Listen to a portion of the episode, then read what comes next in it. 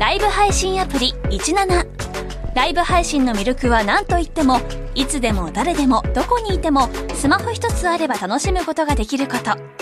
17ではライバーと呼ばれるライブ配信者によるトーク音楽バーチャルやゲームなどの様々なライブ配信や著名人を起用した番組配信を24時間365日お届けしています。さらに現在17では月曜日から金曜日の「オールナイトニッポンゼロをリアルタイムでライブ配信中。パーソナリティやスタジオの様子を映像付きでお楽しみいただけるほか17限定のアフタートークもお届けしています。ぜひアプリをダウンロードしてお楽しみください。ニッポン放送辛坊治郎ズームそこまで言うかをポッドキャストでお聞きの皆さん。日本放送の増山さやかです。いつもポッドキャストでお聞きいただきありがとうございます。えー、皆さんご存知の通り辛坊さんは太平洋横断のため現在お休み中です。でも助っトが豪華なんですよ。立川志らくさんに小倉智昭さんなど。そして日本放送が誇ります。三大年齢がわからないアナウンサーの2人。吉田アナウンサーと飯田アナウンサー。まあ濃いですよね、まあ、ちょっと心配もあるかと思います。混ぜるな危険なんていう感じしますけれどもね。三代ってねあと一人誰なんでしょうかね とかいろいろ考えてしまいますが。まあ日々ねみんなでアイディアを出し合って日替わり助っ人の曜日に合わせた企画。そして専門家の方をお招きして全員で辛坊治郎ズームの屋号を守っていきます。ポッドキャストをお聞きの皆さん、私たちと一緒に辛坊さんの帰りを待ちましょう。さあ、それではお待たせいたしました。今日のズームそこまで言うか、始まり始まり。4月29日昭和の日時刻は午後3時半を過ぎました FM93 AM1242 ニッポン放送ラジオでお聞きの皆さんこんにちはニッポン放送アナウンサーの飯田浩二ですパソコン、スマートフォンを使ってラジコでお聞きの皆さん、そしてポッドキャストでお聞きの皆さん、こんにちは。ニッポン放送の増山さやかです。辛坊治郎ズームそこまで言うか。この番組は太平洋横断にチャレンジする辛坊さんの帰りを待ちながら期間未定で日替わり助っ人パーソナリティが今一番気になる話題を忖度なく語るニュース解説番組です。木曜日は飯田アナウンサーです。はい、よろしくお願いします。ます今オープニングでね、うん、先週一週間で辛坊さんとつないだその様をお聞きいただきましたけれども、はい、ダイジェスト版で、ね、いや後ほどまたねあの5時頭5時の辛坊でして、えー、今日もチャレンジしようと思ってるんですが。うんえー、古野電機さんの最新のデータによると、えー、辛坊さん、大阪サンディエゴ間のうち25.5%をすでに行き切ったと。結構進みましたね。全体の4分の1をね、すでにというところですよ。えー、距離にして7000飛び23キロ。結構行きましたね。感慨深いものがありますが、ねもうだから、あの、沖1200キロからさらにね、うん、えあ、ゴールまで7000キロか。え、え失礼しました。え、え、もうすでにね、あの前回よりもかなり先の方まで行った、ね、そこのウィークポイントは通過しましたから、金華山沖は。本当ですよね。まあ今どうなってんのかと、まあ今週はあれは月曜でしたか火曜でしたか、はい、もうあの、生きてますってブチッと切れるみたいなね。一言だけでね。うん、結構ね、えっ、ー、とね、月曜火曜でしたっけ？大変な目にあったみたいですよ、大荒れで。確かに南に行こうと思ってたら北に押し戻されたりなんかね、航跡を見ると苦しんでる様がよく見えると。3回ぐらい死んだみたいなことを言ってましたし、ね、死にかけた、死にかけた。死にかけた。意訳してどうするんですか？あだねとか言いそうですよね。えー、えー、あの、辛坊さんへのですね、エールも含めて皆さんからのリクエストもお待ちしておりますんで、はい、ズームアットマーク1 2 1242.5までね、お寄せいただければと思います。もちろんね、番組でもいろいろこう、知恵を絞りながらどんな曲かけたらいいのかね、なんていうね、うん、話をしてるんですけれども、くしくも今日はですね、昭和の日ということで、ね、そうですね。だからあの昭和の時代のなんかねいろんな曲とかをこう思い浮かべながらですね、うんうん、えー、みんなでこう言ってたんですよ。うん、でオープニあの朝の番組のオープニングでもまあ昭和の日話をちょこっとしてですね、はい、まあなんといってもあの朝の番組一緒にやっている、えー、新業一華アナウンサーはですね、うんうん、昭和を知らない女ですからね。あ新業さんってそうですか？平成4年生まれですって。新庄さんが平成生まれですか？平成4年ですよ。なるほど。あの聞きづらいことを聞きますけれども。いや私だって平成入社ですから。平成入社ですからって。ってことは、増山さん、増山さんが入社した。もう語らなくて結構です。時間の無駄です。だんだん目の端っこの方が笑ってなくなりましたけど、そうそうそうそう。いやいやでもね、あの、昭和の時代のなんかね、あの、うん、ツイッターで画像でですね、ええあの、これは昭和だろうみたいな看板とかいろんなものをですね、貼り付けて送ってくる人たちがいて、まあ私、あの、電車が好きなんでですね、思い出したのは、あの、野崎のコンビーフって書かれた、なんか縦に長い看板みたいのが、はい、あの線路脇の電柱という電柱に貼り付けられていたっていう。ありましたっけ？そうそうそうそう。あれがね結構あの場所によっていろいろあって、うん、あの仙台の方に行ったらですね、うん、萩の月萩の月萩の月ってこう、うんうんうん、結構あのそこでこうご当地の名物がわかるみたいなですね。萩の月ねなるほど、面白いですね。そうそうそう。とかね、あのー、ポンジュースって大きな看板とか、はいはいはい、あと、両備って大きな看板も、あ、そう、あの駅の、うん、あの、駅名板っていうのがあって、うん、あのー、どこの駅ですよっていうのがね、はい、で、あの、横に長いやつで、うん、あの、前、隣の駅が2つ右左についてるのは、もう今もあるんですけど、それじゃなくて、こう、柱という柱に、ひらがなで、例えば、有楽町とか、東京みたいな、で、そこの下に、ちっちゃく広告がついてて、両備とかですね。そう、高島屋とか。え、今もですか？えっとね、これがね、あんまり今見かけないんじゃないですかね。だ昔はあの、確か漢字に白抜きかなんかで、ひらがなで書いてあって、で、その下にちょこっと広告が載ってるとかね。まあそういうのもそういえば昭和だなっていうね。まあ、確かにね。あとあの、千倍校舎のね、塩っていう看板とか。そう。あありましたね。タバコってこう、あの、か、ひらがなで斜めにこう出てるやつとか。あありましたっけね。いや、ありましたでしょ。鮮明に覚えてるでしょ、今。いや、私、飯田さんにはなかなかついていけないですけど。昭和ね。でもいい時代ですよ、そういうなんかね、古いロゴとか見るとちょっと教習誘われますけど。ねだその辺でですね、あの、音楽の話にもなっていって、だからね、あの、それこそ、あの、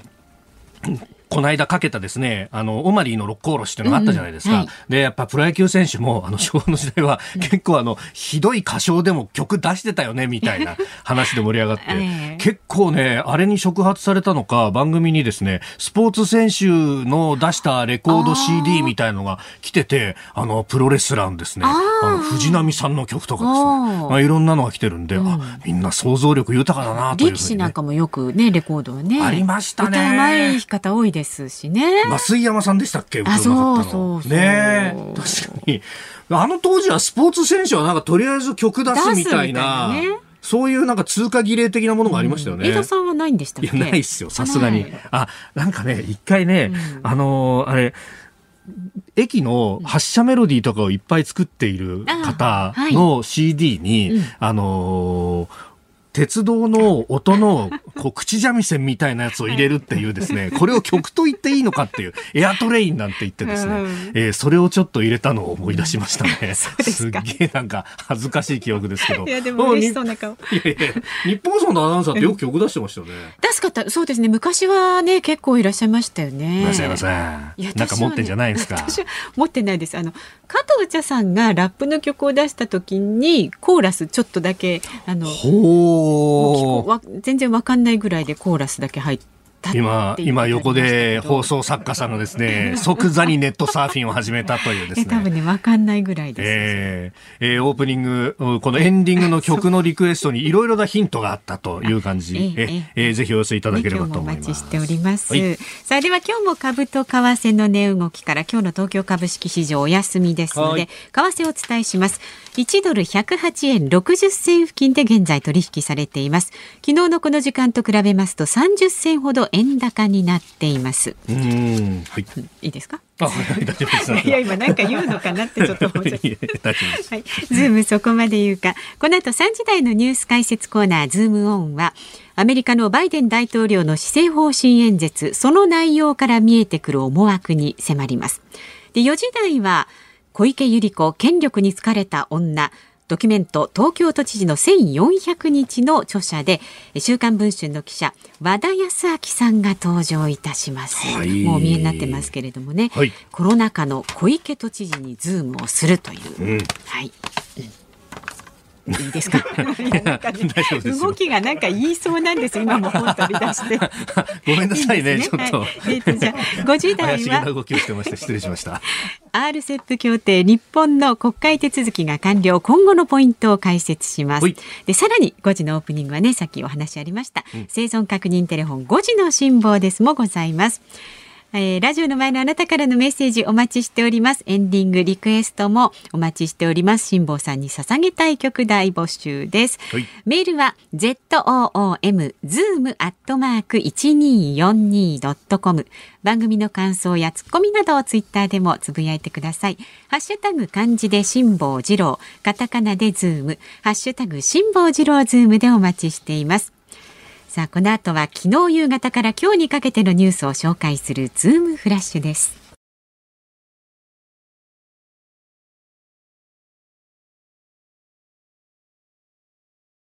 ニッポン放送ズームそこまで言うか。毎週木曜日は飯田アナウンサーとお送りしています。まずは昨日夕方から今日にかけてのニュースを振り返るズームフラッシュです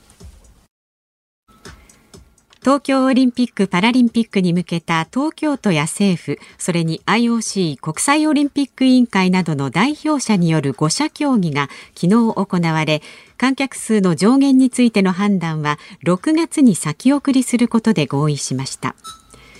政府が新型コロナウイルスのワクチンの接種歴を示す電子証明書を発行する方向で調整に入りました。スマートフォンのアプリ形式を想定していて事実上のワクチンパスポートになります。憲法改正手続きに関する国民投票法改正案の採決をめぐり立憲民主党は昨日 CM 規制などの対策を講じることを明記した修正案を自民党に示しました。自民党は来月6日の採決を譲らない構えで修正を視野に協議に応じる方向で調整に入りました。アメリカの中央銀行にあたる連邦準備制度理事会 FRB が28日事実上のゼロ金利政策や量的緩和策の継続を決めました。アメリカ経済がコロナ禍から確実な回復軌道に乗るまで支援を続けるということです。JR 東日本が運行する新幹線のゴールデンウィーク期間の指定席予約数が緊急事態宣言の前後でおよそ1万1000席増えたことが分かりました。しかしコロナ禍前の2019年と比べると依然として4分の1程度の低い水準になっています。1969年に人類初の月面着陸に成功したアメリカの宇宙船アポロ11号に登場した元宇宙飛行士のマイケル・コリンズさんが28日亡くなりました。90歳でした。えー、様々ニュース入ってきておりますけど、いや、これね、すごく気になるのはですね、うん、この東京オリンピック・パラリンピックに向けた5者協議なんですよ。はい、えー、さっきちょうどメールが来たんですけれども、えー、えー、お昼3時にですね、うん、えー、東京2020からですね、飯田浩二様宛てっていう、何ですか、どうしたんですいや、これね、あの、ずいぶん昔のことなんですけれども、はい、あの、オリンピックのチケット発売されたじゃないですか。うん、で、その時に、もう闇雲にですね、あの、なんか取れねえかなと思ってやってたら、私、水泳のチケットが引っかかったんですよ。いいね、で、それがですね、今、宙ぶらりんになってて、うん、で、今のところ、あの、何にもしてないんで、このままとどうなんだろうと思ってたらメールが来て、観客上限については海外からの感染を認めないとの大きな事情変更がある中で、変異株による国内感染の状況も踏まえ観客数にかかる判断は6月に国内のスポーツイベント等における上限規制に準ずることを基本に行うことというですね、えー、このまさに会議の合意内容を、ねえー、書いてですね、す、で、にご購入いただいている観戦チケットは原則そのままご利用いただけますと。いうふうに、えー、これ実はですね、その直前というか、あの、ちょっと前にあの、払い戻ししたい人はできますよ、みたいな期間あったじゃないですか。あの時はね、ほとんど毎週みたいに来たんですよ。メールが。それはとにかく払い戻さんかいというようなですね、少しでもリスクを減らしておいて、もし無観客になった時も文句を言うやつを減らしておこうというようなですね、まあそこまでのあれがあったのかわかんないですけど。でもこれで観客数を半分とかにした場合に。困ります。どうどうするでしょうね、そのね、いいや、そうなんですよ。そうそうそうそうそうそう。うん、いやね、これそうなっちゃったらどうなるんだろうなっていうのも含めてですね。うん、そうなんですよ。まあ、あのー、ね、えー、さらにこう読んでいくと、もし、無観客となったりした場合も、払い戻しを実施させていただく予定ですよという一言くださいと。そうそうそう。それはね、そうですよね。うん、まあね、まあ、要するに何も決まってないっていうこと大丈夫なんですかね。ねえ、まあ、感染状況にもよるということですけれども、はい、はい、えー、それからまあ憲法改正について、これあの憲法審査会がですね、特に衆議院の憲法審査会は慣例で週1木曜日開催ということになってまして、うん、で今日は祝日なんで、まあゴールデンウィークでも国会やってないんですが、えー、ゴールデンウィーク明けの6日に採決をしようとしているということで、まあゴールデンウィーク中もこうして、えー、折衝が行われているというところであります。はい、まあ参議院なんて3年2か月ぶりにこの間ようやくやったっていうね。昨日。ねそうですか。もともとね、あの、衆議院の方が、まあ、ある意味ですね、えー、ほぼ3分の2に近いぐらい自民党、まあ、与党で議席持ってるんで、うん、まあ、どちらかというと先へ先へ進もうと、で、発議まで行こうというふうになって、で、ところが、はい、えー、参議院の方は、あの、与党で過半数は持っていても、国会からの、えー、国民投票への発議に必要な、まあ、憲法改正の手続きの中で3分の2に行っていないということがあるんで、どうしてもこう、野党に対して妥協的になるんですけれども、それにしてもですね、まあ、断るごとになんか、あのいろんなスキャンダルとかを、うん、えー、持ち出して、えー、とにかく議論もしないということが3年2か月も続いているっていうのは一体どういうことなんだろうねと。うん、まあ、で、あの、じゃあ、どういう議論を再開したらやるんだろうなと思って昨日見てたらですね、えー、やっぱり、あの、日本学術会議の問題などで、えー、法の支配が崩れている中で憲法改正の議論なんてさせないみたいなことになってるんですが、いや、法の支配が崩れてるのかどうかはあれですけれども、だったら、ますます議論をしないとそのままになっちゃうんじゃないの？って私なんかは思うんですけれどもね。うん。えー、ということで、えー、今日のじゃあズームを一本目いきましょうはい最初に、えー、特集する話題こちらです。アメリカのバイデン大統領が初めての施政方針演説日本時間の今日午前就任から100日になるのを合わせバイデン大統領が今後の施政方針を示す初めての演説を行いました。その中でバイデン大統領はアメリカは再び動き出したと述べトランプ前政権下の混乱や新型コロナの危機からの脱却を強調。さらに21世紀を勝ち抜くために中国や他の国々と競争しているとも語り経済や安全保障面で対立する中国に対抗する姿勢を鮮明にしました。えー、現地の午後9時からと。えー、日本時間だと明けて29日の今日のお昼10時過ぎから演説が始まったということでありました、はい、まあ、今回このコロナ対策ということもあってですね普段とはまあかかなり違うとまずあのー客席というか、まあ、あの、議事堂でありますんで、まあ、普段は議員さんが座る席、あの、普通だったらいっぱいになってスタンディングオベーションでと、で、傍聴席にも人い。っぱいという感じなんですけど、はい、えー、今回の場合はかなりこう、間を取ってですね、まばらに人がいるな、みたいな感じで、うん、えー、やっているというところで、まあ、この辺も、まあ、だいぶ違うな、というところでした。で、えー、まあ、こうね、あの日本で、えー、記事を書くと、まあ、当然ながらこう東アジア情勢であるとかっていうところを中心になるんですが、まあ、やっぱりどうしてもこう、えー、国内向けの施政方針演説なんで、えー、国内向けの話題というか政策が、えー、並ぶという形になるのは、まあ、これはやむを得ないというところです。で、その上、あの就任からえー、29日で100日と、だ現地99日目に、えー、演説をして、それで100日を迎えるという感じになるんですけれども、まあ、あのー、歴代の大統領の中でも相当に遅いと。えで逆に言うと、その分、はい、あのバイデンさんのやりたいこう政策の玉込めをガンガンやった上でこの演説に来るということで、だからあの今までのこの施政方針演説、就任して、俺はこんなことやったるぜっていう方で行くんですけど、今回の場合は、すでにやったぜと。ああ、成果を。そうそう。だから、我々はすでに結果を出してますと、こういうところを強調していて、えー、例えば、あの新型コロナのワクチン接種について、はい、まあ最初は100日で1億億回打つんだということを言っていましたけれども、それは早々に達成したんだと。で、えー、すでに2億回も打ち、打ってますよ、みたいなところをですね、強調していたりとか、ね、えー、2億2000万回以上、もうすでにワクチン接種が終わってるんだと。はい、で、もうすでにですね、16歳以上の人だったら誰でもすぐにワクチンを打つことができるんだというふうにですね、まあその成果をこう誇っていると。まあこれ、実はその、えー、ワクチン、えー、政策にあたってというのは、これ、えー、かなりですね、えー、アメリカ政府も超党派でガンガン金を入れてやれっていうことでやってきたと。うん、まあ、ある意味、こう、トランプ政権が作った功績の部分を引き継いでやったというところはもちろんあるんですけれども、まあ、あのその辺も含めてですね、まずは国内的な問題を中心に、まあ、話し始めると。で、ただ、国内問題を話すときに、端々に中国という単語が出てくるあたりが今までと違うななと。で、例えば国内に対して、まあ、様々な投資を行うんですと。で、えー、技術開発投資とか、まあ、そういう AI だとか、えー、いうものに対しても、今まで技術開発投資って、えー、大体 GDP の2%ぐらいやってきたのに、ここ直近は1%もいかないぐらいだったよねと。だから、これから俺たちはちゃんと投資をするんだ。ちゃんと投資をして、中国にも負けないような国を作っていくんだって言ってまたわーっと盛り上がるみたいなですね。はい、まあ、そうやって、あの、全全く外交とは関係ないところでも、えー、中国だとかを引き合いに出しながらですね、えー、話をしていると、はい、でさらにそこにその技術開発投資だとかの中でですね、えー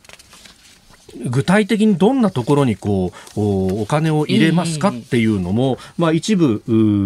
話を出しているところもあってですね、えー、DARPA という、えー、これは国防高等研究計画局という、まあ、アメリカのですね、どちらかというと安全保障の方に、えー、軸足を置いた形で技術開発をすると。まあ、例えば、もともとは、それこそ、えー、今我々がこれだけ便利に使っているインターネット。これ、もともと、まあ、諸説あるんですけれども、もちろん、あの、軍事的な、えー、ところでデータのやり取りだとかを円滑に進めるために、まあ、ネットワークを作るというところも非常にえー、このインターネットの交流機に大きく寄与したと言われていて、はい、それをやっていたのがまさにこの DARPA であったりとか、だから DARPA から、えー、ここに年間予算がついていて、で、めぼしい研究に対して、お前ちょっとうちの予算で研究してみっか、みたいなことで、このスタートアップ企業とかにガンガンお金を入れてですね、で、えー、実は今回のワクチンのについても、この DARPA だったりとかを中心にしてお金をガンガン入れてって、これ国防予算でも何でもいいからやれみたいな、えー、ことをやってきたと。で、あの、ことごとさように、あの、よく日本では、そのね、科学技術というものと、えー、この軍事的な転用というものに関しては、ものすごくアレルギーがあって、で、あの、戦争に関わるような研究はするなみたいなことが大合唱されたりなんかもするんですが、えー、一方で、アメリカの場合は、いや、あの、結局お金出してくれるんだったらいいよね、みたいな、えー、割り切り方でもって、えー、研究が進むというようなこともあります。で、他方ですね、まあ、これに準ずるような形で、あの、数日前に読売新聞が、あの、独自で打ってましたけれども、日本版の DARPA みたいなものを作って、はい、え結局、学術会議とかで、あの、今は、防衛省だとかが、えー、が大学に対してお願いをして共同研究をすると、うん、でもあの防衛省の予算だとやれうちの規定でやれないんですみたいな門前払い食ったりなんかするんで、うん、いやだったらもう研究者も含めてこっちで抱えてやってもらおうみたいな動きも出てきてるんですが、ことほどさようにこの安全保障と、えー、技術というものが非常にこう融合しつつあるというのを、えー、この今回の施政方針演説でも如実に感じるというところです。でそれからもう一つあの安全保障に関して言えば、まあ、日本、東アジア情勢というもの非常に気になります。で、中国との間っていうのは、もうこれは、えー、価値観の争いなんだと、えー、権威主義あるいは独裁というものの価値観、オートクラシーというものと、えー、デモクラシー、民主主義のもう戦いになってるんだと。で、えー、必ず民主主義が勝つというふうに、まあ、バイデンさん力強く言っていたんですが、その中で東アジア情勢については、えー、習近平国家主席と私は話をしたことがあると、まあ、確かにあの副大統領時代から習近平氏と、えー、カウンターパーで話をしたりなんかもしてますが、はいえー、今回、まあ、就任後もさまざまな外国の首脳と話をしその中で習近平国家主席とも話をしたんだけれどもと。で、えー、東アジア、まあ、もっと言うとインドパインド太平洋地域での軍事的な存在感プレゼンスを、えー、強いプレゼンスを維持するんだというふうに習近平氏に直接言ったと。で、えー、どうやるかっていうのは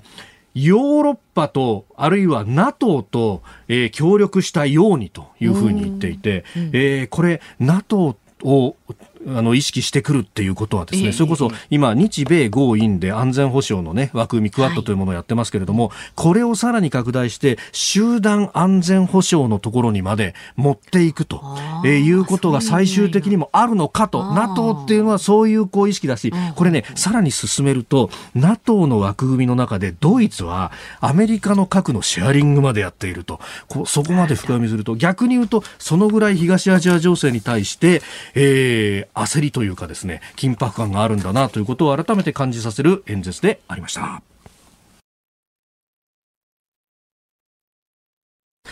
4月29日昭和の日時刻は午後4時を過ぎました改めましてニッポン放送から飯田浩司とニッポン放送増山さやかでお送りしています。ズームそこまで言うか辛坊さんがね太平洋横断から帰ってくるまで木曜日は飯田アナウンサーとお送りしていますが、メールをご紹介します。はい神奈川県茅ヶ崎市のみっちゃんみちみちさん。ありがとうございます。ノザキのコンビーフ、さっきのね、はいはいはいはいはい。中学高校の頃、東海道線の車窓からよく見ていましたが、ですよね。野崎のコンピューターと読み間違えていました。うん、野崎はコンビーフではなくコンピューターを作っていると勘違いしていたんです。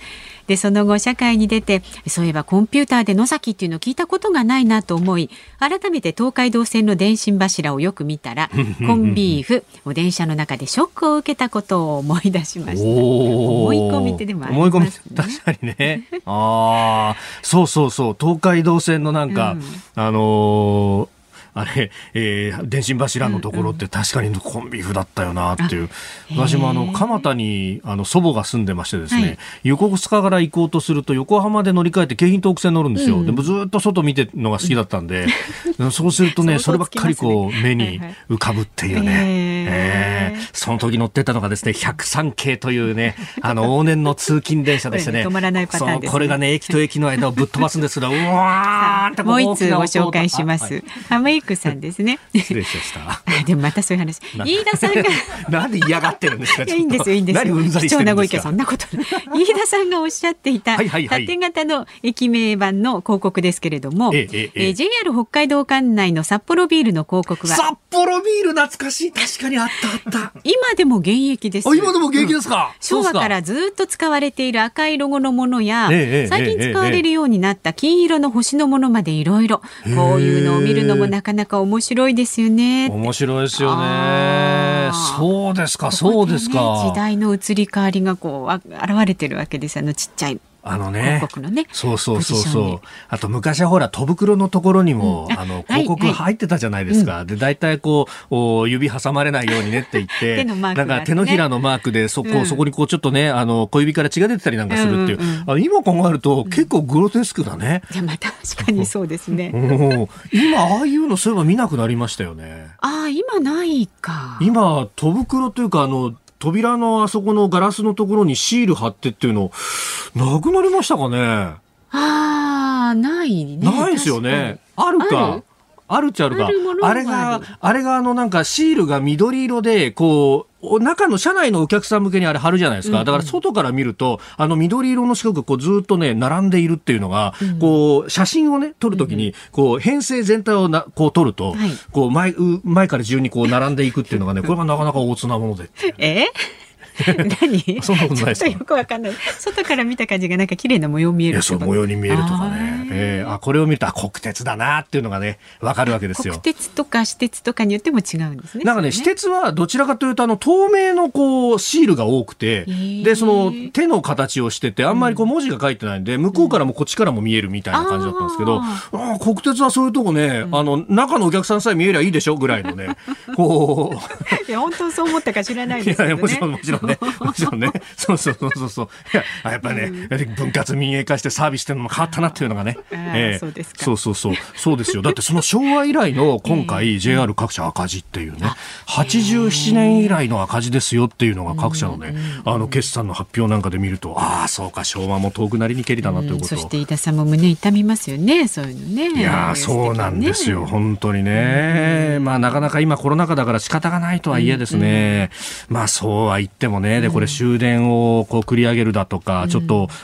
減らすだとかっていうのを、まあ、こうね、結構もう軽く言いがちなんですけれども、あれ、例えば終電を減らすってことは実は始発用の電車をじゃあどっからどう移動させるかとかっていうのをやりくり。やりくりしなきゃなんですよ。そうそこの部分も含めて計算しているのでじゃあそうすると、あのお客さんを乗せる電車は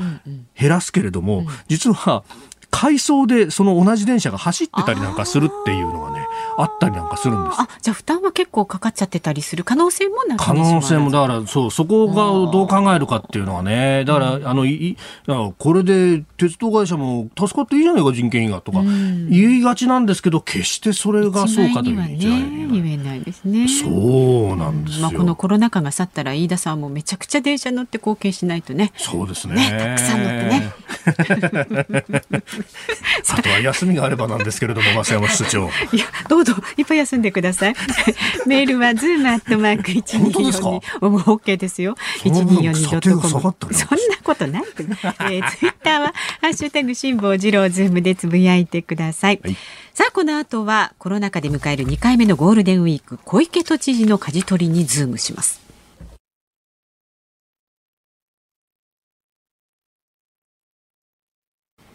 ニッポン放送がお送りしています。ズームそこまで言うか。この時間特集するニュースはこちらです。コロナ禍で迎える2回目のゴールデンウィーク。小池都知事の舵取りの評価は？昨日東京都の小池知事が定例記者会見を行いゴールデンウィーク中の感染拡大を念頭にバーベキューやホームパーティーそして路上飲みを控えてほしいと呼びかけました感染を抑制したい気持ちは誰もが同じだと思いますがこの方は小池都知事のコロナ対策をどう見ているんでしょうか。小池都知事を徹底取材した本小池百合子権力に疲れた女ドキュメント東京都知事の1400日の著者で週刊文春の記者和田康明さんです。よろしくお願いします。よろしくお願いします。いやわざわざありがとうございます。本の紹介までいただきました、いやいやいや、とんでもないです。これね、あの、公文写真書から出ている、この和田さんの書かれた本ですが、うん、もうね、新書と思えないぐらい分厚いし。そうなんですよね。ねでも、そこに取材した内容がこう詰まっているという。はいあのまずこのね、えー、小池さんの本の前にですねそうやっぱりあの 週刊文春の記者を呼ぶとはというふうにですね、えーえー、辛坊さんからも怒られそうな怒られそう。感じもありますけれどもあのー、どうなんですか、えー、担当はやっぱりこう取材先の担当みたいなものってのは分かれてやってるそうですね、僕はあの政治が多いんですけれども、そうすると辛坊さんに関してっていうのも、僕はやってないですからね。ノータッチ、僕あれ、例えば辛坊さんが、いや、ひょっとしたら大阪の府知事選出るかもしれへんでみたいなのがあったら、ね、あのそういう取材はしたんですよ、そういえば。やったんですか？で、でそれで、あの多分ご自宅に伺ったんですよね。そしたらいらっしゃらなくて、で、じゃあどうしたもんかなと思って、で、ちょうど新人の女性記者を連れて行ってたんですよ。うん、で、おそらく女性が手紙を書いたら、すぐに返事が来るんじゃないかなと思って、ほうほうすると、手紙を書いたら奥様がすぐに写メかなんか送ったのかもわかりませんが、すぐに返事来ました。やっぱり、ほうほう中にはまってるじゃないですか。なんかそのエピソードはどっかで聞いたことがあるな。うん、なんか文春は新人の女の記者をこう差し向けてきたんだみたいな話。聞きましたよね、なんかね。でもね、何でも聞いてよって言って、その後全然電話通じなくなったみたいですけどね。それでもあれですよね、あの、まあ、ここは掘り下げていいのかな、壁ドンの勢いよりもっともっと前の時ですね、それね。全然前ですよ。かなり前ですよね。ないです。あの、それこそそうですね、それこそ本当知事選出るんじゃないかとか。だから、1回目の、あれですよね、1回目のヨットのもっと前とかですよね。うん。前ですね。ですよ、前です。そうですよね。そうそうそう。うん。鬼の沼にちょっと。鬼の沼にでいいんでしょうか。そう。これ、週刊文春ってのはすげえなっていうのが、今、もう何気なくね、島さんの自宅にっていう話をされましたけども、この、やさわりってのはすごいっすね。あれ言っていいのかな辛坊さん、会社持たれていて、あれ、登記簿で、あの会社の社長ってじゅあの自宅書かなきゃいけないんですよ。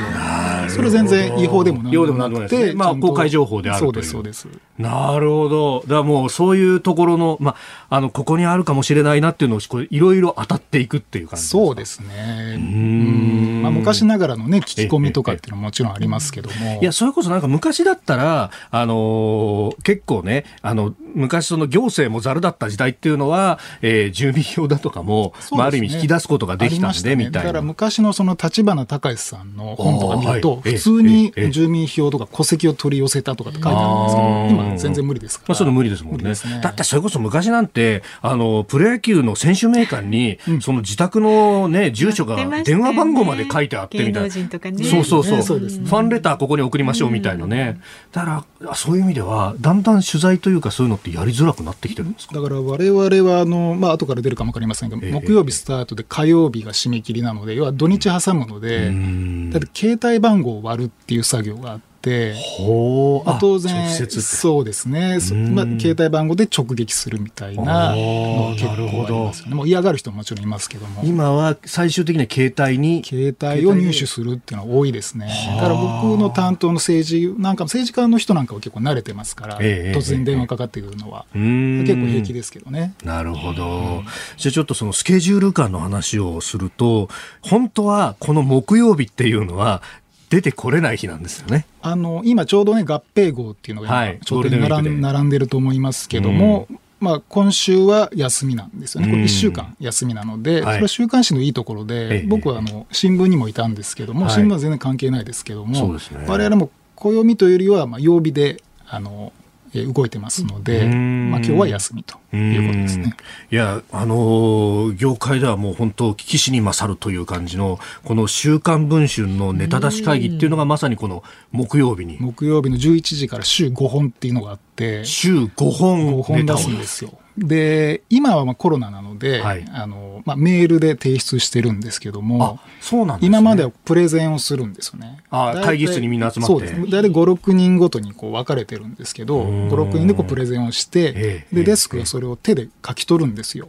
で、つまらないネタだと、あの、止まるんですよね。ペンが止まる。止まるんですよ。とか、こう、周り聞いてる人たちもつまんなそうに聞いてたりするとか、はい、で、いいのはこう、ただ僕は政治が得意だとすると、他の記者が政治のものを出したときに、じゃこういうのあるよとか、それでこう情報共有できるっていうのはいい面がありますよね。いや、それこそこの5つネタを用意しなきゃなんないと。で、なんか、この会議の模様とかをね、いろんなこう、ドキュメント、ルポだとかで、こう書いてる人とかのを読むと、他の雑誌だったら、この5個の一番下のやつだって、えー、右トップを貼れるようなネタが、右トップって、要するに、あの、週刊誌の中吊高校の一番大きなところ、それを惜しげもなく捨てていっているっていうのが、この文春の凄さだみたいなこと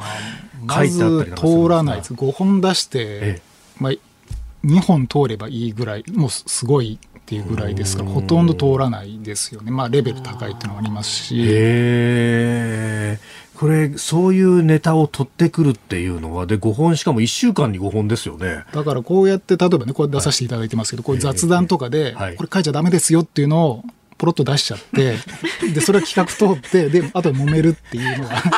よくある。よくありますよ。書くなって言ったじゃんって言って。あれはオフレコだと和田さん言ったじゃないかよ。オフレコって一番面白いんですよ。まあ、そりゃそうだ。そりゃそうだ。まあでも友達なくさないように、あの、そこはちゃんとやりますけどね。いや、だって、あの、それこそね、週刊文春のこの、こう、内幕とかをこう書いた本読むと、だって、あの、前の編集長の新谷さん、親しき中にもスキャンダルっていうふうにおっしゃってたらしいじゃないですか。あ昔からね、新谷さんおっしゃってるんですよね。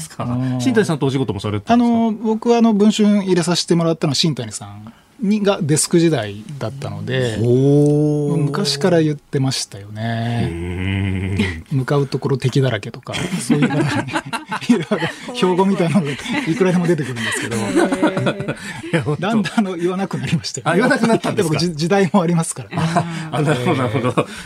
でもそういう意味じゃこの名刺持っていくと今だと警戒されるし、恨みも買うじゃないですか。むちゃくちゃされますよね。でもね、警戒される人は、だから警察官見て逃げる人と同じで、多分何かあるんだろうなと思っちゃう。後ろめたいそうですね。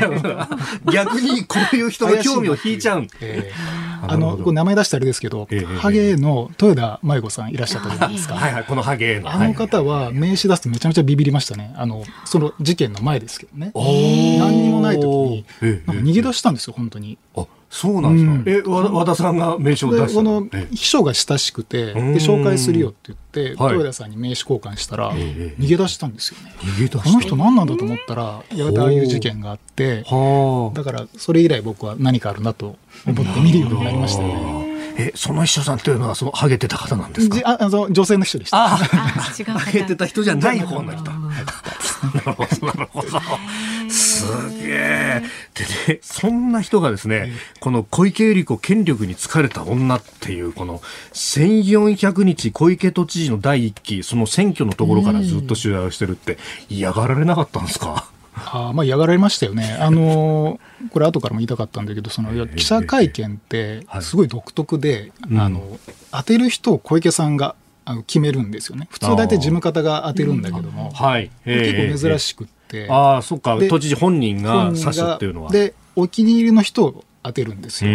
大体記者クラブの人ばっかりで、で毎回 TBS さん、フジテレビさん、NHK とか、大体当たる人がいて、で僕とは言っても当たらないので、もう行くのやめましたもんね。行く行ってもなんか馬鹿らしいなと思って、っていうぐらいも徹底してますから。うんじゃあそっからはネタは取れないと。そうですね。だからまあ周辺を取るっていうの結局、あの、小池さん本人にもインタビューできなかったので、今回は。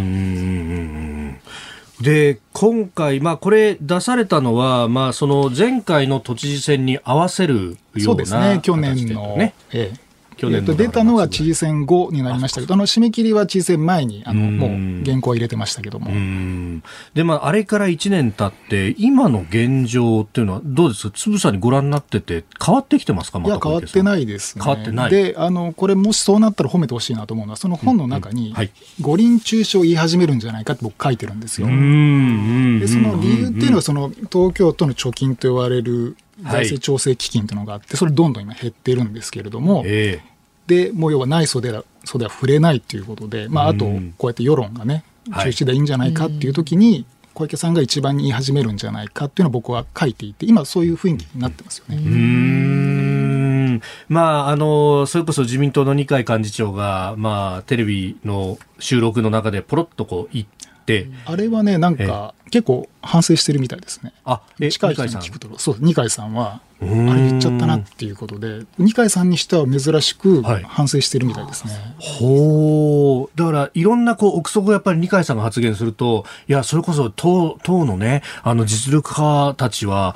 実力者たちはもうすでに中止で動いてるんじゃないかとかなんか小池さんと話してるんじゃないかとかねいろんなことが憶測飛んだけどそういうこう何か。じゃなくてあの単に本音がポロって言っちゃってしまったということみたいですよね。だからこうチキンレースみたいになってますよね。自民党のこうやっぱり菅さんに近い人ほど絶対やるんだって言うんですけども、はい、内心これまずいんじゃないなないかと思いながらもやっぱ中止も言い出せないっていうところがありますよね。で小池さん、今回のこの緊急事態宣言に際しても、まあ、結構ね、あのー飲食店のもう営業もお酒の提供もやめてくださいとか、えー、看板の紐を落とせとか、えー、コンビニで酒潜るのとかですね、ん。なんかだんだん先鋭化しているようにも見えるコンビニのやつは昨日の記者会見の終盤でポロっと言っちゃったんですけども、あの小池さんって結構真面目で、はい、あの付箋をたくさんあるような資料どっさり記者会見場に持ち込むんですよ。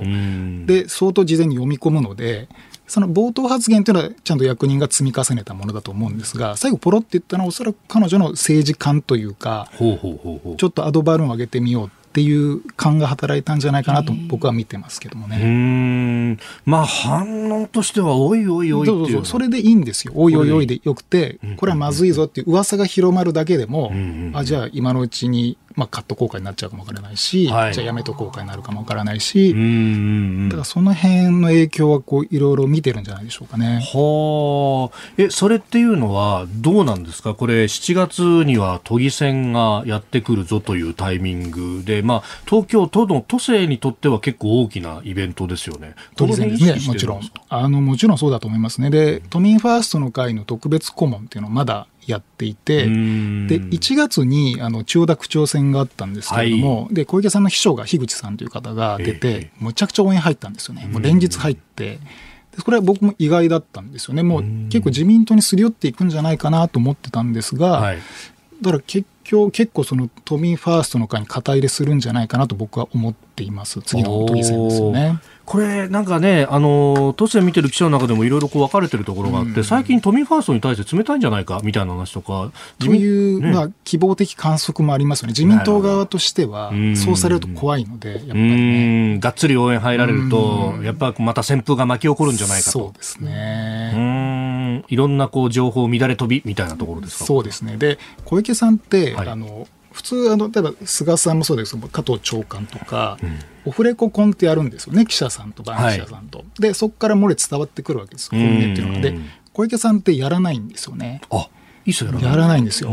だから本音って多分知ってる人って誰もいないんじゃないかなと思っていて。周りの秘書さんとかでもなかなかなかなかだと思いますね。だから本当小池さんの頭の中だけでその顕著な例があの希望の党ってできた時あったじゃないですか、はい。えー、あれずっとあの若さマサルさんと細野豪志さんがずっと準備してて、はい、2人に黙って希望の党立ち上げだったんですよね。で、2人も当日の朝知ったっていうぐらいですから、だから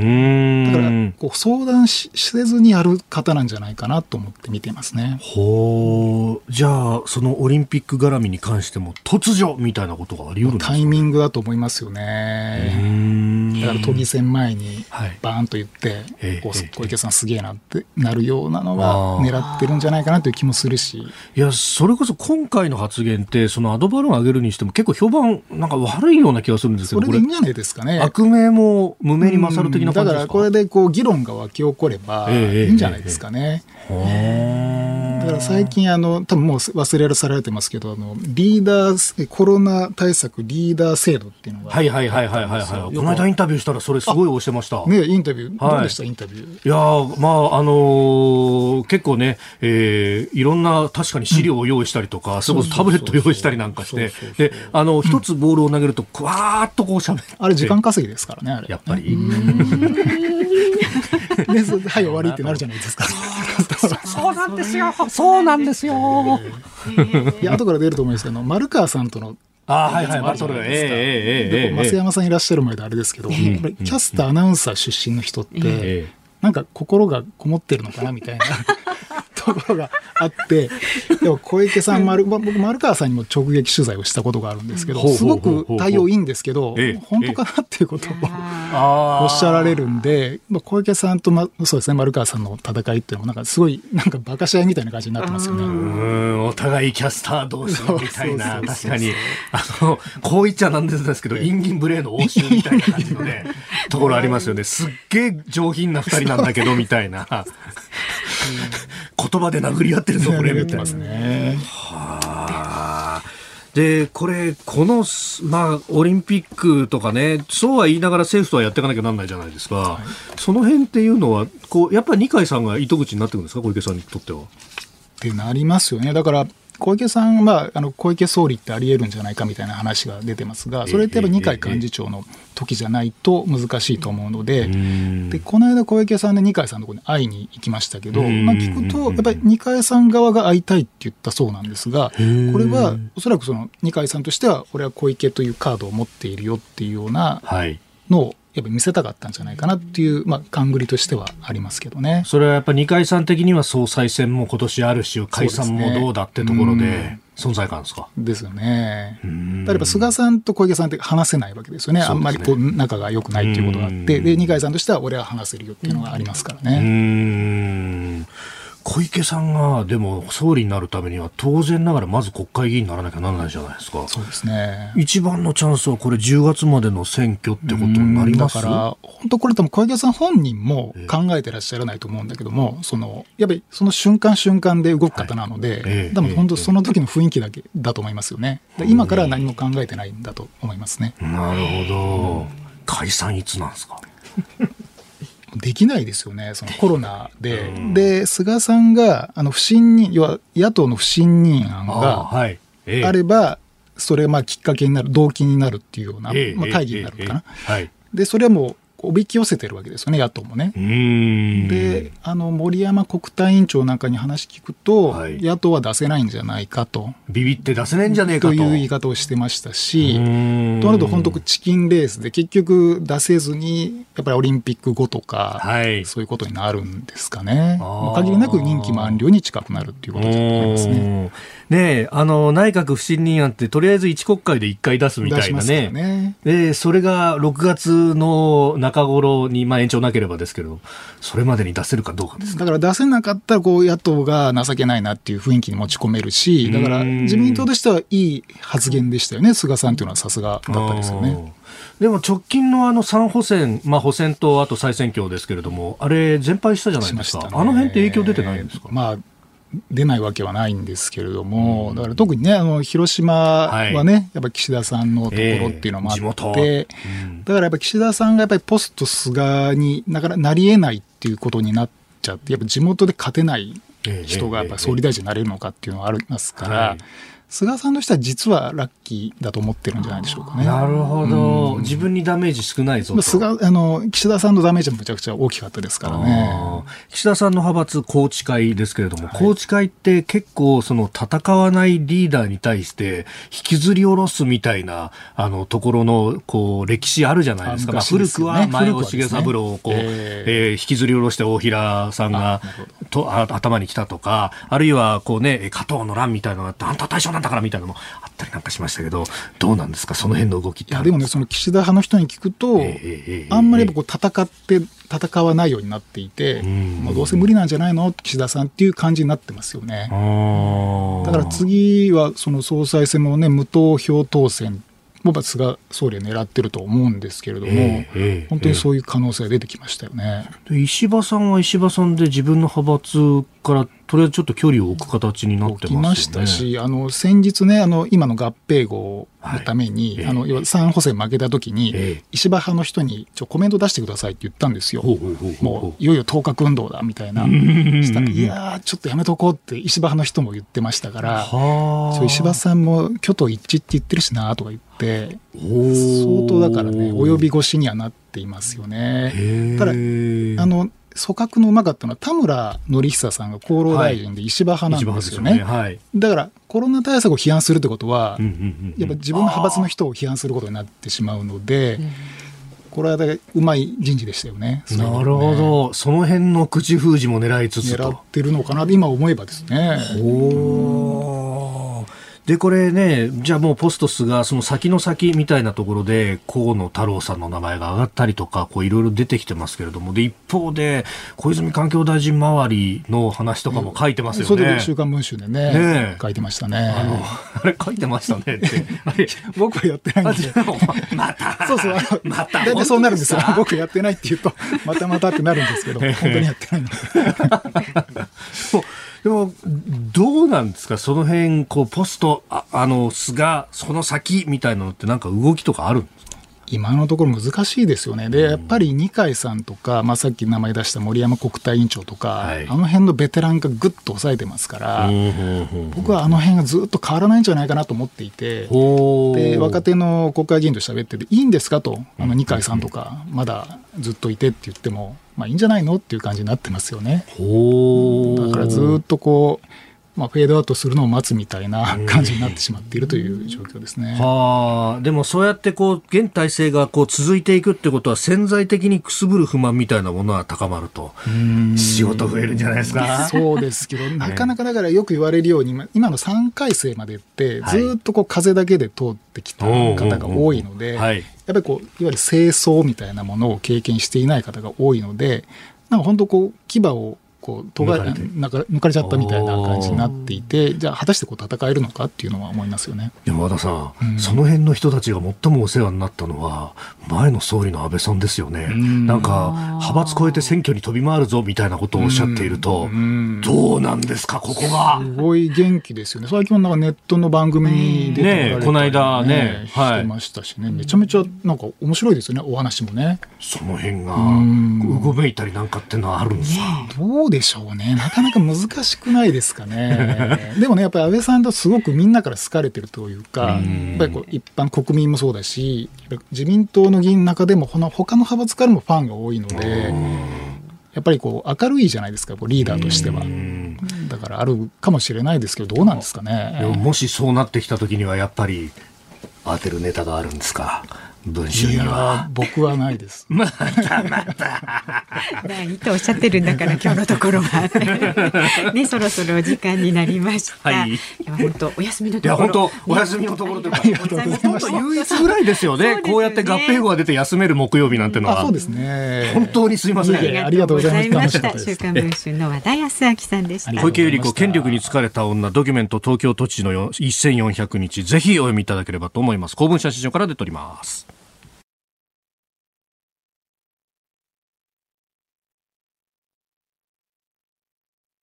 4月29日昭和の日。時刻は午後5時を過ぎました。こんにちは。ニッポン放送アナウンサーの飯田浩司です。こんにちは。ニッポン放送の増山さやかです。ニッポン放送ズームそこまで言うか。辛坊さんが太平洋横断から帰ってくるまで木曜日は飯田アナウンサーとお送りしています。ほいさあやってまいりました。生存確認テレフォン5時の辛坊ですのお時間です。衛星電話にね電話をかけて、はい、今辛坊さんどういうふうにしてるか聞いてみますね。ダイヤルしてますからね今ね。ダイヤルしておりますんで、はい、つながります。ここのところでも結構順調につながってるんですよね、ね、月曜日が結構大変だったうん、で現在は東京から東南東におよそ2300キロ離れた太平洋上というふうな情報が入っておりまして、え。ー、全行程の4分の1ほどを過ぎて。進んでますどうだ？つながるかな？出ないですね。低気圧の影響ね収まってきつつあるようなんですけれどもね、うん。もしもし。あ、どうも、飯田でございます。いやいや、太平洋上です。時計165度を超えました。時計165度を超えてきた。お疲れ様です。お疲れ様でございます。はい、あのー、ニューカレドニアのヌーメアっていうのが人なんだけど、そこと同じ経度なので、日本と時差が2時間なんです。ああ、なるほど。え、そうすると、だからね、もう、もう日没、日日没すぎてね。あら。ほぼ、ほぼ夜に何かけてるよ。あ、そうなんですね。そっか、これから先は、じゃあ、あの、ひょっとすると近づいてきたら夜中にかけるみたいなことになってくるわけですかね。もうあの、そうなったらね、距離させていただきます。いやいやいや、言ってるんですか、辛坊さん。いや、こっちはあれですよ。もう今日からゴールデンウィークですから。ゴールデンウィーク？そうですよ。今日29日昭和の日。本当によ。いやいやいや。ゴールデンウィークだ。あのね、えっとね、今日はね、いい天気はいい天気なんだけどね、今もね、かなりローリングっていうか、左右に船が来てる感じでね、波がまだ高いんですよ。風はね、大したことないです。20ノット。20ノットぐらいなんですよ。なあ、すごいんだ、これが結構意外とね。まだ、あれですか？あの、4、5メーターもうちょっとあるって感じですか？波は。メーターはないな。ああ、3メーターぐらい。4、5メーターはないんだけど、えええ、4、5メーターだけど、やっぱりね、よ3、4メーターがずっと続くとね、うん、結構ね、大変だよ。今、今っていろんなところ飛びついてってるからね。ああ、しがみついてある。と、あの、大怪我するってね、これ。危ない危ない。大変なんだよ。しがみついててくださいよ。うん。ありがとうございます。でも、これね、あの、一旦南に下がったけど、また北に押し戻されてって、今週週間大変でしたね、下さん。今週、とにかくね、俺はもう月曜日に死んだと思ったね。うん、もうあのね、あの、神仏にね、はい、あの、祈るしかないって感じで、あの、たくさんの人に何十分もおま回ってるんでね、それに全部お祈りをしてですね、もう最後は雷みたいね、もうほら。だってさ、はいはい、風速35メーターなんかさ、うん、あれ平洋にいたらどうなると思う？ひっくり返ったら最後ですよね。ずっと下のお部屋にいるん。ですかいやいやいやいや、あの、いわゆるコックピットっていうところで操船しなきゃいけません。から、そその嵐の中を船を操るわけですよ。はい。だからもうひっくり返ったら終わりだね。はい。これ、もう、もうちょっとこう、進んでいくと、いよいよ日付変更線を迎えるってところですけど、どうですか？そこでなんか日付変更線までね、あとタイムゾーンで1時間。うんうん、だから、あの、距離にしてね、多分ね、えー、っと、150キロ、あ、いやいや、もうちょっとだな。えー、まあまあ、あの、まあ、あ多分ね、あと1週間、150キロじゃねえよ。あの、あと1週間ぐらいだと思う、日付変更線まで。お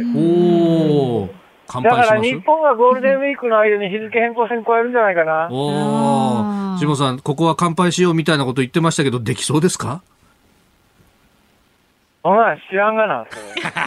とにかく。そうですね。だからね、来週ね、来週、飯田君の木曜日ぐらいがね、ほいほい順調にいくとね、日付変更線超えられるかどうかっていうぐらいだと思うよ、なるほど、なるほど。だから一週間ちょっと楽しみにしておいてください。わかりました。それまで死な死なないようにみんなで祈ってください。あのね、もうとにかくね、みんなの祈りにね、すがるしか、それしかない。なるほど。念を送りますよ、一生懸命祈って。どうだあれ？あれ？伝わってるっていうことで、ね、あ、切れたか？切れたかな？切れちゃった 電話届いたかしらね。まあね、でも、大丈夫、大丈夫。頑張ってね、シモンさん。ね。シモンさんには届きませんけれども、この先の天気どうなんですかね？この先はね、あの、今夜以降安定した高気圧圏内に入りそうということですから。うん。ね、大丈夫ちょっと、もうちょっと辛抱して、あとは。ね。ね。乾杯できるように祈ってますよ。はい、はい、ということで5時の、はい、うんと生存確認テレフォンお送りしましです。はい、来週もお送りします。日本放送がお送りしていますズームそこまで言うか。今日最後に特集するニュースはこちらになります。RCEP 協定日本の国会手続きが完了日本や中国、それに韓国や ASEAN など15カ国が参加する地域的な包括的経済連携 RCEP 協定が昨日参議院本会議で可決承認されました。他の署名国の進展次第では年内にも協定が発効し巨大経済圏が誕生することになります。RCEP えー、という名前がついておりますけれども、まあ、昔はですね、これ ASEAN プラス6とかいうふうに言った、えー、こともあった、うん、えー、貿易に関する協定であります。まあ、あの、貿易協定ね、えー、FTA というやつと EPA という、まあ、あの、大きく分けて2つあって、FTA は、まあ、フリートレードエリアの略だったりして、まあ、これは、あの、主に関税とか貿易についてのみを議題とすると。で、EPA は経済連携協定というふうに訳す場合もあるんですが、どちらかというと、まあ、もちろん関税についても話をするんですけれども、それ以外の、いわゆる非関税障壁と呼ばれるようなですね、まあ、国の制度がそれぞれ違うから、それによって外の国が参入できないよとかですね、えー、そういったあのところも、まあ、フラット化していきましょうねと。うん、で、あの、他の国の企業であっても、参入がやりやすくするように、えー、しましょうねと。はい、ね。あの、なので、日本が今、あの、実際に締結しすでに運用している TPP だとか、あるいは EU との間の、えー、EPA、えー、とかっていうのは、そっちのですね、制度面のフラット化まで踏み込んだ形のもので、だからレベルが高いというふうに言われていて、うん、で、一方で、今回のこの RCEP というのはどちらかというと FTA よりで、もちろんあの制度面の話もしてるんですけど、だからあの、関税の引き下げ率とかそういう話が前面に出てくると。はい、で、しかもその関税の引き下げ率に関しても、この、えー、RCEP に関しては、だいたい91%ぐらいということで、まあ、残りだいたい1割ぐらいがそのまま、あの、今まで通りやろうねというのが残ってる形になっていると。で、そうすると、お互い、あの、まあ、そんなにうちの国には影響ねえよなってところから順々にこう関税、あの、まあ、まあ、ここはいいやって言って、えー、譲歩していくんで、まあ、コアとなるような、あのー、まあ、日本にとっても美味しいし、みたいなところっていうのはそんなに引き下げないと、うん、いうことになる。うん、で、えー、今までその ASEAN プラス6と呼ばれていたんですけれども、それは ASEAN10 カ国プラス6つの国が入っていて、えー、今、あのー、読んでいただいた、まあ、あのー、RCEP は15カ国じゃないですか。はい、で、ASEAN10 カ国プラス中国、韓国、日本、オーストラリア、ニュージーランドという5カ国が入って15カ国なんですが、えー、プラス、ASEAN プラス6の時代はインドがいたと。はいでところがこのインド、インドという国も、まあ、あの、将来的な経済大国というふうには言われていて、で、まあ、あの人口だけで考えても世界第2位ということもあって、で、しかもこれがこの先もっともっと増えていくんじゃないかということが言われていると。まあ、あの、中国は人口では第1位と、あの、世界第1位となってますけれども、いよいよ少子高齢化も言われ出して、まあ、ずっと一人っ子政策やってきたということもあって、今後は、えー、高齢化がどんどん進んで、生産年齢人口は下がっていくんじゃないかということが言われていて、そうすると、えー、経済としては、まあ、あの、上がっていくにしてもちょっと、なだらかになっていくと、うん、いうことが、あの、予想されてますんで、本当だったらこの成長する ASEAN とインドっていうものを取り込みたかった。ところがインドからすると、これ関税引き下げなんかやったらいろんな国の製品来ちゃうじゃんと。で、しかも一番来るのはどこだっていうと、これ中国の製品がむちゃくちゃ入ってくるよなと。で、ところが中国とインドというところはですね、あの、北の方のカシミール地方などで角突き合わせてるどころか、つい最近も、えー、双方に死者が出るような衝突騒ぎも起こしているというところがあるんで、なかなか抜き差しならない関係があるんで、おいそれとここに乗るわけにいかないと。で、まあその上、これから先発展しようという国は、どちらかというと、関税を高めて自分のところの産業を保護して、うん、で、えー、産業が育ってきたところで、お前ら関税下げろって周りの国々に行って、自分のところの製品を売っていくと、ういうことをやろうとするので、どちらかというと、関税引き下げに対してはそもそも論として後ろ向き。で、もっと、その非関税障壁の国内の制度をフラット化させるっていうのは、まあ、あの、いいようにも聞こえるけど、逆に言うと、外資をどんどん呼び込むってことになるんで、自分ところの国内の産業を、あの、かえって痛めつけることにもなりかねないと。で、えー、そこら辺で、まあ、条件で闘争もしていたんだけれども、結局最後はインドは降りちゃったと。で、これ、インドが、まあ、あの、揉めてるなっていうのを日本は横目で見ながらですね、で、日本はもうすでにレベルの高い TPP だとかっていうのをやっていたので、まあ、日本としてはレベルの高いものを求めてるんですよ。でもまあ、あの、中国さんとかもそれほどレベルの高いものやりたくないですよね。だとうちもなかなかまあ乗るんちゃ乗るんだけど難しいですよねって言っていたんですが、インド降りちゃったんで、あの、中国の求める条件で、アセアン諸国とかもこれで引っ張られちゃうってことが起こって、で、ここでじゃあ日本は中国主体の RCEP に乗るかソルかになってしまったと。で、今回は乗らずにですね、で、勝手に中国、韓国、プラス ASEAN 諸国みたいなところで、突っ走られるよりは、とりあえず日本も中に入っておきながら、えー、中で、えー、もうちょっと市場の開放であるとかっていうのをやっていった方が、コミットしていった方がいいんじゃないかという意見がまあ勝ったと。ただ、確かにこの座組になると、日本とオーストラリア、ニュージーランド、まあ、韓国はちょっと中国寄りになるんで、あの、この、まあ、3カ国で自由で開かれた貿易やりましょうねっていうところで、なんとかですね、えー、まあ、押しとどめようとするんですが、なかなかこの3カ国だけだと難しいと、うん、どうしてもやっぱりインドの協力が必要だというようなこともあって、えー、これ RCEP、昨日ですね、国会で承認参議院本会議で可決承認ということになったんですけれども、実はその前日に日本とオーストラリアとインドというこの3カ国、はい、まあこれにアメリカ加えるとクワッドっていう仕組みになるんですけれども、はい、まあクワッドマイナスアメリカというこの座組で経済大臣会合というのを行って、で、ここでですね、サプライチェーン強靭化イニシアチブに関する共同声明というのを出しています。で、このサプライチェーンっていうのがこれキーワードで、今まではサプライチェーンというと、どうしても中国の工場だとか、あるいは原材料だとかをこう頼ってっていうですね、はい、まあ日本も含めて、まああの、そういうこう形でやってきたんだけれども、これなんとか直さなきゃいけないよねっていうのは、アメリカのバイデン政権もやろうとしているし、うん、で、こうそこにこうする形で日豪印が、えー、今度やっていくと。で、あの、一部報道ではですね、これに、その、地球温暖化対策、えー、脱炭素というところの技術の協力であったりだとか、あるいは、この、あの、オーストラリアは石炭や鉄鉱石というものを生み出すところでもあるし、で、インドは、実は、その中国、アメリカとの並ぶ形で CO2 の大きな排出国でもあると。だから、ここで技術と、そして実際にそれを、技術を求めているインド、で、さらに、その原材料を輸出するオーストラリアというところで、まあ、ある意味一気通貫として、えー、ここでスタンダードをがっちり作って、で、そこに ASEAN を巻き込むという形で、この RCEP とは別の土俵を設定しようと。うん、で、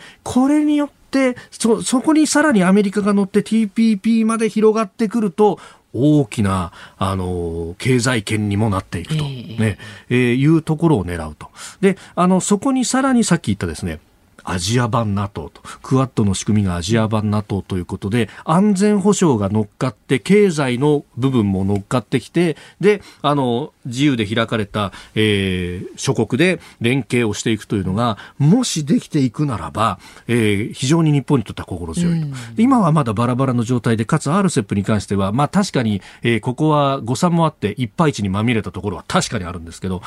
プラス、ここで頑張る以上に別の土俵も作っていくということで、さらに様々な分野を取り込んでいくということを戦略としてやっていければと。うん、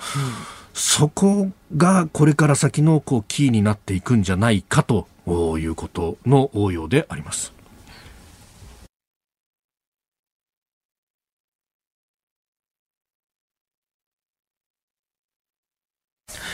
木曜日エンディングリクエスト辛坊さんに捧げたい曲ということでですね、大阪府のひよこのよっちゃんさんからいただきました。えー、太平洋のど真ん中で奮闘している辛坊さん。ゴールはまだまだ先なので、この曲を聴いてトラパワーを注入してほしいと。なんか木曜日は辛坊さんに捧げたい曲というよりは、うん、飯田さんに聴いてほしい曲みたいな、なんかリクエストがいっぱい。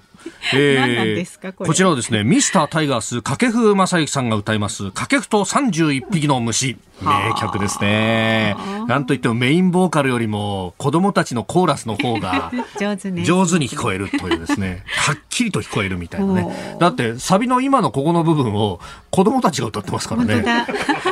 これで掛布の曲って言えんのかみたいなね。ねええー、そしてですね、我がタイガースですけれども、はい、えー、バンテリンドーム名古屋でですね、中日相手の3連戦、1戦2戦を落としてこと、今日はどうなんだというところで、元中日のチェンウェイン投手の先発だったわけですけれども、えー、めでたく6対2で我がタイガースが勝利いたしましたあよかったですね。ちょっとね、不調続きましたからね。いやしかもね、大山のスリーランが飛び出したりとかですね、今日はよかった。今日はよかった。あキリがないので進めます。そうですか。この後日本放送5時半からショーアップナイタープレイボールです。今日行われたね、そういったね、デーゲームの結果を速報でお届けいたします。はい、で、6時からはショーアップナイタースペシャル、ゴーゴーみんなのプロ野球、うん、ショーアップナイターの公式ツイッターで実施しているハッシュタグみんなの野球記者との連動企画です、はい、あなたの通な野球の見方を教えてお送りいたします。そして朝6時からは。はい、えー、飯田浩二の OK 工事アップ明日はですね中央大学法科大学院教授弁護士野村修也さん登場ということになります、はいうん、まあバイデンさんの施政方針演説であるとかあるいはコロナについてですね山梨県の長崎幸太郎知事に電話をつなぎまして、えー、話題の長山梨モデルについてたっぷりと伺ってまいります。はい。でその後8時から春風亭一之輔あなたとハッピーあののんびりお送りします。はい。そして来週月曜日はえー、パーソナリティ立川志らくさんですがゲストが。古舘二郎さんです。おい、うん、というわけでズームここまで言うかここまでのお相手は飯田浩二と増山さやかでした。明日の浩二も聞いて